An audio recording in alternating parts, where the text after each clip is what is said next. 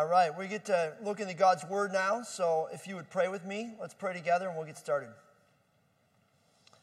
Lord, we open your Word with great anticipation because we know that it is living and active, sharper than any double edged sword, and it will penetrate deep within us and do the work that only it can do. So we trust your Holy Spirit is here with us, and we trust that you will speak to each of your people. In your name, Jesus, we pray. Amen. So, how do you know if it's a windy day outside? Can you see the wind? When you look up, can you go, oh, there's the wind, it's going by? No. The only way you know if it's a windy day is if you can actually see the effects of the wind on the things around you. So you can see the trees shaking, you can see the flags sticking straight out, you can see things blowing past you right? The only way you know if there's actually wind in the air is because it affects the environment around you. That's the way you know there's windy, a windy day. The same is true of the Holy Spirit. Can you see the Holy Spirit in the room? Can you know He's here right now? Because you can look around and you can find Him somewhere and you can point Him out? No. You can only know the Holy Spirit's here because you can see the effects of the Holy Spirit in the room. You can only know the Spirit's around because the Spirit of God leaves some sort of effect on each of us as he's in the room with us. Part of the Alpha course is a retreat weekend where we go away somewhere for, we've done it for about eight hours somewhere in different places, in the garden room, upstairs, at a farm out in Mokena. And part of that day is to, is to sit quietly and invite the Holy Spirit to be part of the day. We, we pray the prayer, Come, Holy Spirit. And every time we've prayed that prayer, the Holy Spirit has shown up in the room. Sometimes there's some tears. Sometimes people fall to their knees. Sometimes people get really quiet. Sometimes people uh, want to be prayed for in ways they've never been prayed for before. Sometimes there's healing that happens. Whenever you invite the Holy Spirit in the room, the effects of the Holy Spirit, the person of the Spirit causes effects to happen in the room. Now, when you hear Holy Spirit, I don't know what comes to your mind, what kind of images come to your mind. We've been trained to think of all these wacky things. Somehow there's this weird, wacky picture of the Holy Spirit in the world. But today is Pentecost Sunday, the day that remembers when the Holy Spirit was first given to the church. Now, Pentecost is one of the pilgrimage festivals of, Ju- of Judaism. So everybody made a pilgrimage to Jerusalem to celebrate Pentecost together. It was actually originally a first fruits gratitude for the harvest festival and on this particular Pentecost, back in Acts chapter 2, the first fruits of the Spirit are given to the church. The first time the Spirit falls in the church is at this Pentecost experience. The disciples are there. It's nine o'clock in the morning, time of prayer in the temple. And all of a sudden, boom. Now, we've already read this passage, but I'm going to put it up there again. On the day of Pentecost, all the believers were meeting together in one place. Suddenly, there was a sound from heaven like the roaring of a mighty windstorm. So, there's the effects of the Holy Spirit. It filled the house where they were sitting, then what looked like flames and tongues of fire appeared and settled on each of them, and everyone present was filled with the Holy Spirit and began to speak in other languages as the Holy Spirit gave them this ability. That happening changed everything. Now, the Holy Spirit had been around in the Old Testament. You know this, right? At creation, the Holy Spirit is hovering over the chaos and bringing about order and shalom to the chaos. Yeah. The Holy Spirit empowers Bezalel, this guy in the book of Exodus, to make craftsmanship out of wood and gold and stones and, and beautiful fabrics to create the tabernacle. The Holy Spirit is with Gideon when he pares his army down to 300 people and takes on the Midianites, and the Holy Spirit goes out in power, and we see the effects of the Holy Spirit conquering the armies of Midian. The Holy Spirit is with Samson when he's empowered right, with superhero power to defeat the Philistines. And the Holy Spirit is with Ezekiel when he sees visions and dreams that only you could be seen through the Holy Spirit. But when the Holy Spirit falls on Pentecost, there's a whole new kind of effect on our relationship with God. It goes from being in a single building in a single city on planet Earth where God sits in this building and dwells there among his people, and you've got to go to the building to relate to him. Now, suddenly, the Holy Spirit is inside of each person who calls himself a follower of Jesus. So when you invited Jesus in, you got the Holy Spirit. How do I know that? Look at Ephesians chapter 1. And when you believed in Christ, he identified you as his own by giving you the Holy Spirit, whom he promised long ago. The Spirit is God's guarantee that he will give us the inheritance he promised, that he has purchased us to be his own people. He did this so we would praise and glorify him. So if you call yourself a follower of Jesus, you have the Holy Spirit. The Holy Spirit's already inside you, doing his work inside you. Now the question is, what effects does that have on us believers? Does the Bible tell us anything about the effects of the Holy Spirit? Because we can't see him like we can't see the wind, but are there effects in our lives happening because of the Holy Spirit? Well, there's lots of them. The Bible goes through them. We could actually preach a whole series on the Holy Spirit, you know. We could spend tons of Sundays on each of these things I'm going to talk about. So we're going to spend like 30 seconds in each one. Are you ready? This is going to be like a smorgasbord of the Holy Spirit in the next 20 minutes. Here we go. First one the Holy Spirit makes us like Jesus.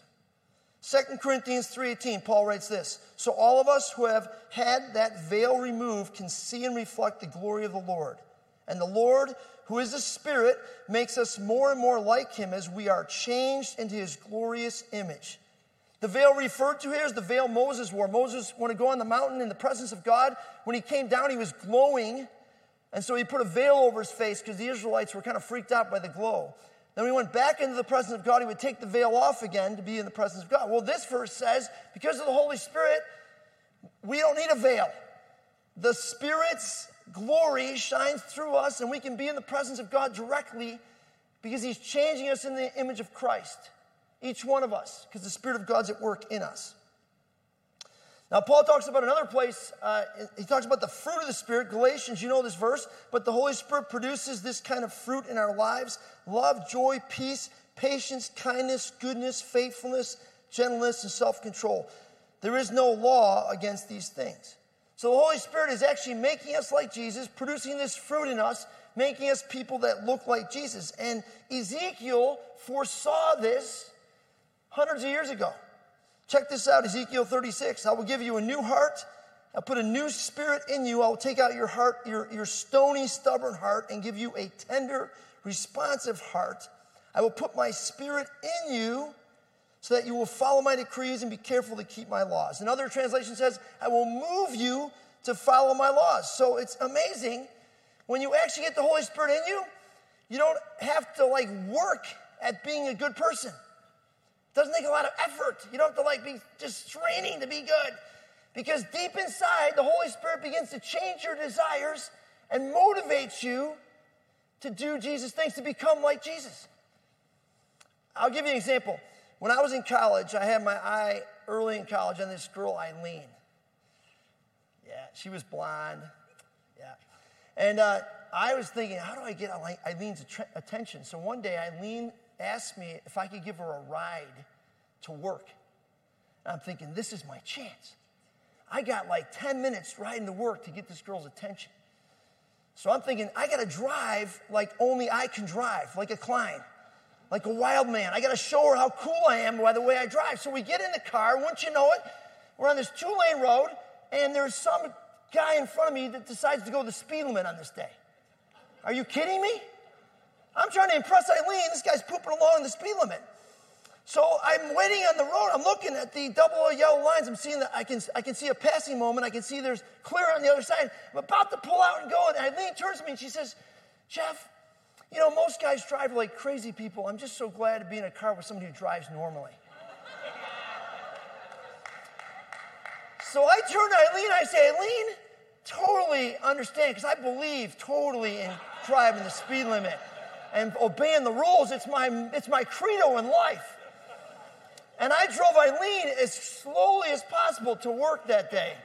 And every time Eileen was in my car, I totally drove like a good citizen. Now, my motivation was a little off, true? Yeah, there's a lot of things that motivate us to be good. It's, it's well, we want to look good for the rest of the people in church, make sure they all know we're good purpose, or we don't want to get punished, or we want to make sure we don't get shamed in the community. We want people to know what we're really like. But the real motivation to follow Jesus, to be like him, is because the Holy Spirit begins to change your heart, your insights. You actually want to be like Jesus. You actually start to desire this. This is the Holy Spirit's effect in each one of us when we invite him in. Let's keep going. There's a third one. John 16, Jesus says this about the Holy Spirit. But in fact, it is best for you that I go away. This is Jesus speaking, because if I don't, the advocate, the counselor, the alongsider won't come. If I do go away, then I will send him to you, and when he comes, he will convict the world of its sin and of God's righteousness. When you get in tune with the Holy Spirit, he convicts you of what's wrong with your life. It's a crazy thing that the church thinks our job is to go around and tell people, hey, you're messed up. Hey, you got to get together. Hey, you got to fix yourself. No. The Holy Spirit will take care of this. If we just give people Jesus, the Holy Spirit will take care of all the rest. My, my friend John Crilly, who wrote the Nine Arts book, he was a pretty wild pagan guy. He was living with his girlfriend, he was smoking dope. Um, he actually, uh, one night, went to bed. His girlfriend turned and said, Do you believe in God? He said, Hey, I'm a good Catholic. What do you do I believe in God? Who cares? I'm a good Catholic. And he said that question haunted him all through the night. He woke up the next morning, he turned on the TV. Some of you aren't going to get this. This guy, Jimmy Swaggart, this TV evangelist. Seriously. Now, we always make fun of Jimmy Swaggart, right? Crilly and his girlfriend sat and watched Jimmy Swaggart that morning, and they found Jesus during that telecast. And they invited Jesus into their lives, and the Holy Spirit came with. And you know what happened next? He said within a week, he was thinking, I wonder if you can follow Jesus and smoke dope. Probably not. I should probably stop. And he stopped smoking dope. And then he said, I wonder if you can follow Jesus and live with your girlfriend. So he went to Danielle, who's now his wife, and said, We should probably change this up, maybe get married. Then he said, I wonder if you can follow Jesus and not go to church. And he found the nearest church, which was Willow Creek. He thought it looked like an airport, but he went anyway. And he, he's been going ever since. The Holy Spirit totally convicted him and changed him and moved him in a whole different direction. He didn't have to, anyone, he didn't need someone to point out for him, hey, you need to fix that, you need to change that, you need to, no. Our job is to invite people to Jesus, to give them the Holy Spirit, then watch the Holy Spirit do his work. It's pretty amazing. One of the effects of the Holy Spirit. Fourth, here's another one. The Spirit speaks and guides and empowers the church. When you read the book of Acts, look at these passages. I got a bunch of them here for you. So he started out and met the treasurer of Ethiopia. This is Philip a eunuch of great authority under the Candace, the queen of Ethiopia. The eunuch had gone to Jerusalem to worship, and he was now returning. Seated in his carriage, he was reading aloud from the book of the prophet Isaiah. The Holy Spirit said to Philip, Go over and walk beside the carriage. You ever heard a message like that? Go to your neighbor's yard and stand there until they come outside. That'd be a little weird, wouldn't it? Look at this next one. While Peter was still thinking about the vision, he had a vision during prayer from the Holy Spirit. The Spirit said to him, Simon, three men are looking for you. Get up, go downstairs. Do not hesitate to go with them, for I have sent them. Peter goes with them, leads Cornelius to Jesus, the first Gentile ever to find Jesus. Look at this one. While they were worshiping and fasting, the Holy Spirit said, Set apart for me Barnabas and Saul for the work to which I have called them. So after they had fasted and prayed, they placed their hands on them and sent them off the early church was saturated with the Spirit of God. Saturated. They made all their moves on the direction of the Spirit of God. They were in tune with the Spirit of God. They were listening, all of them, catching the Spirit of God's instructions and the moving out in His power. That's what sets us apart as the church. We also need to be saturated with the Spirit of God, to do ministry, supernatural ministry, in a way that only the Holy Spirit can do through us, because we're not capable of doing it ourselves. True? The church of Jesus is filled with the Holy Spirit, and the Holy Spirit is dying.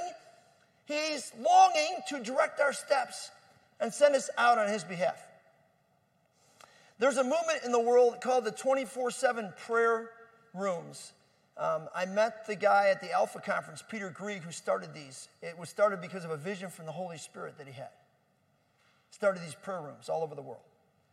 So there's a story about one in Uganda. Prayer room in Uganda, they, they, they pray 24 7 in these prayer rooms.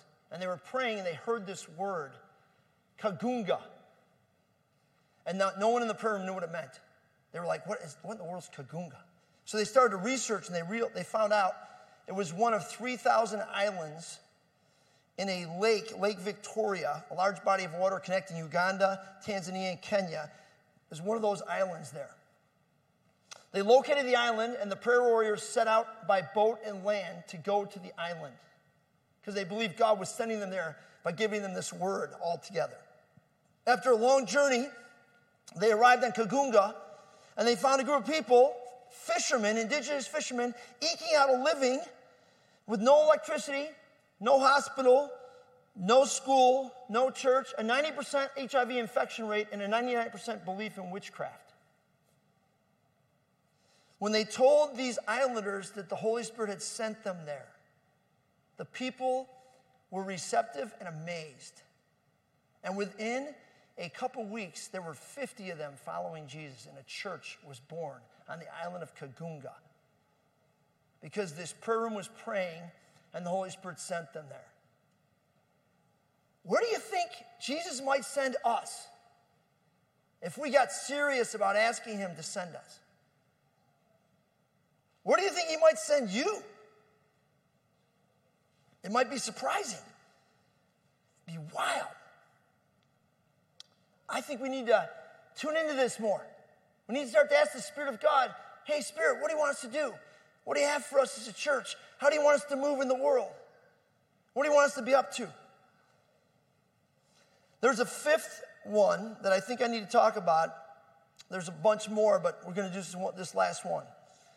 The Holy Spirit gives us His word for our battles. So, you know the passage, Ephesians 6, put on the full armor of God, right? The breastplate of righteousness, the shield of faith, the helmet of salvation, the gospel of the peace, the shoes of the gospel of peace. And then it says the sword of the Spirit, which is the word of God. This particular word in Greek is not the logos of God, it's the rhema of God. Rhema is the exact word for the exact moment you find yourself in a battle. When you're in this difficult situation, God gives you the word to speak into that situation. Jesus modeled this many times. Remember when the woman caught in sin is brought before him?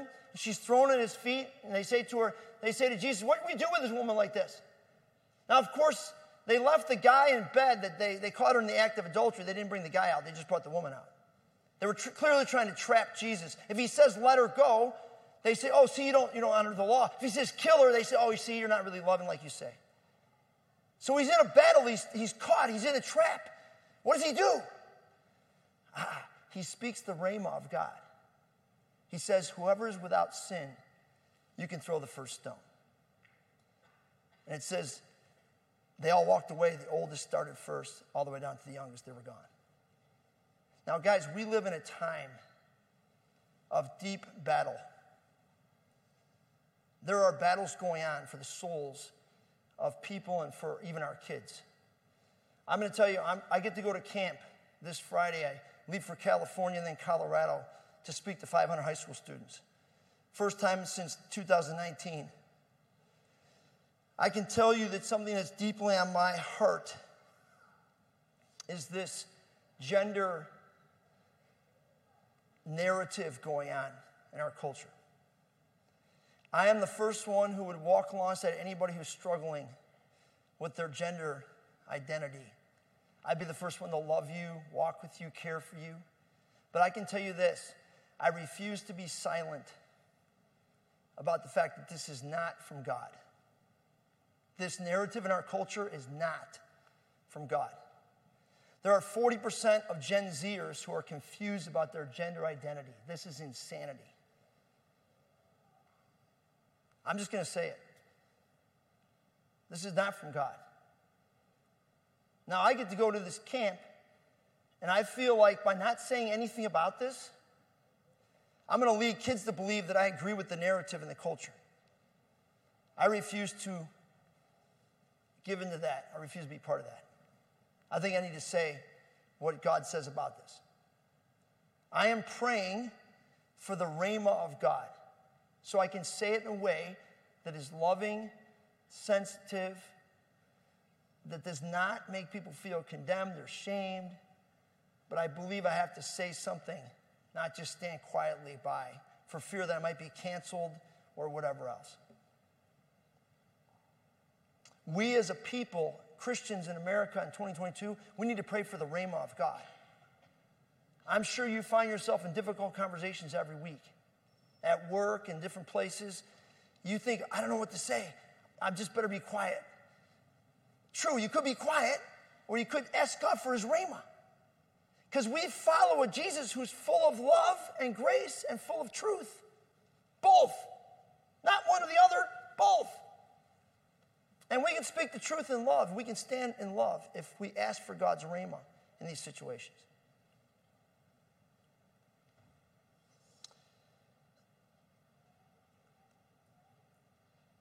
All right. I guess I have one last thing to say.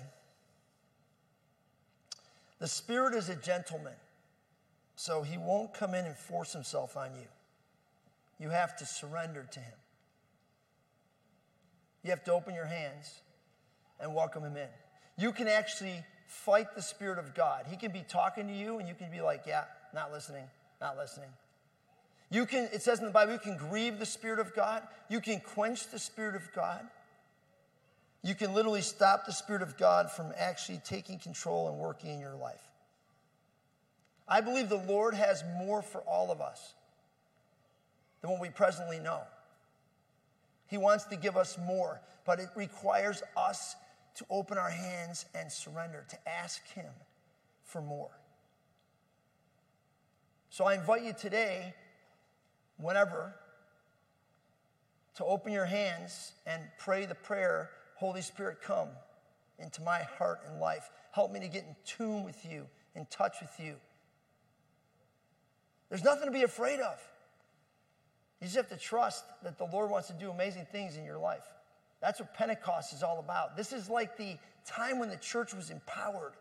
Each one of you carries the Holy Spirit. You know, the problem is, a lot of Christians, it's like, uh, Nicky Gumbel says this, it's like a hot water heater that has a pilot lit in it.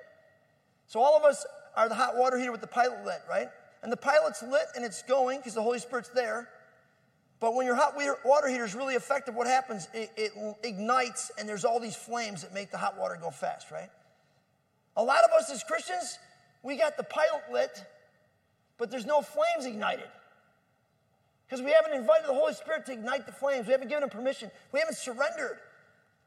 I believe Jesus has more for us. You have to access it. You have to ask Him for it. You have to ask Him to ignite the flame of the Holy Spirit in your life. Will you do that today? All right. Let's pray together. Jesus, thank you for the gift of your Spirit. It's crazy, Lord, that you had to leave the earth so that you could send us really something even more powerful than your presence, your physical presence on earth. Because you planted yourself in each one of us and sent us all over the place. The presence and the power of God spread throughout the world. Jesus, I pray today that you would ignite in us the power, the presence of your Holy Spirit. Unite that in our church. In your name we pray.